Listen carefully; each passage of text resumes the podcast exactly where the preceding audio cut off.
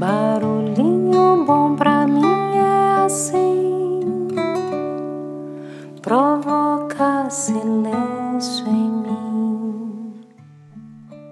Hoje eu quero compartilhar um texto do livro né, das Virtudes, é um box né, do livro das Virtudes de William Bennett. E o título da metáfora de Jean de La Fontaine é O Leão e o Rato, adaptado por Maria Helena Rouanet. Abre aspas.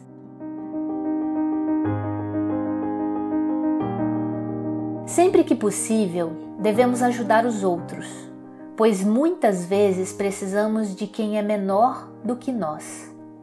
Essa verdade, tão fácil de ser comprovada, é tema de duas fábulas.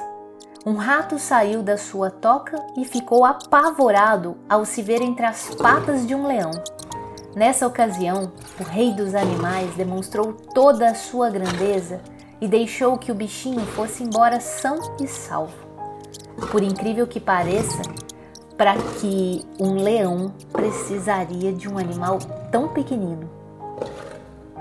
Podem crer que tal atitude veio a ser recompensada. Aconteceu que ao sair da floresta, o leão foi capturado pelas redes de caçadores e, por mais que rugisse, não conseguiu se livrar delas. Foi então que o rato apareceu e, com seus dentes afiados, tanto roeu uma das malhas que a rede acabou se rasgando. Paciência e persistência podem mais do que força e do que raiva. Fecha aspas.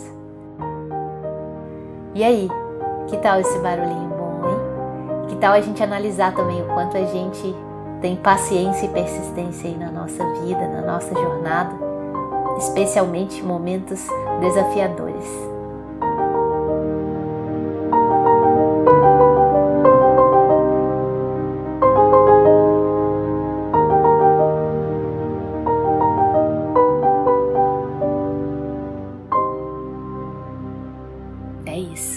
Tal esse barulhinho bom?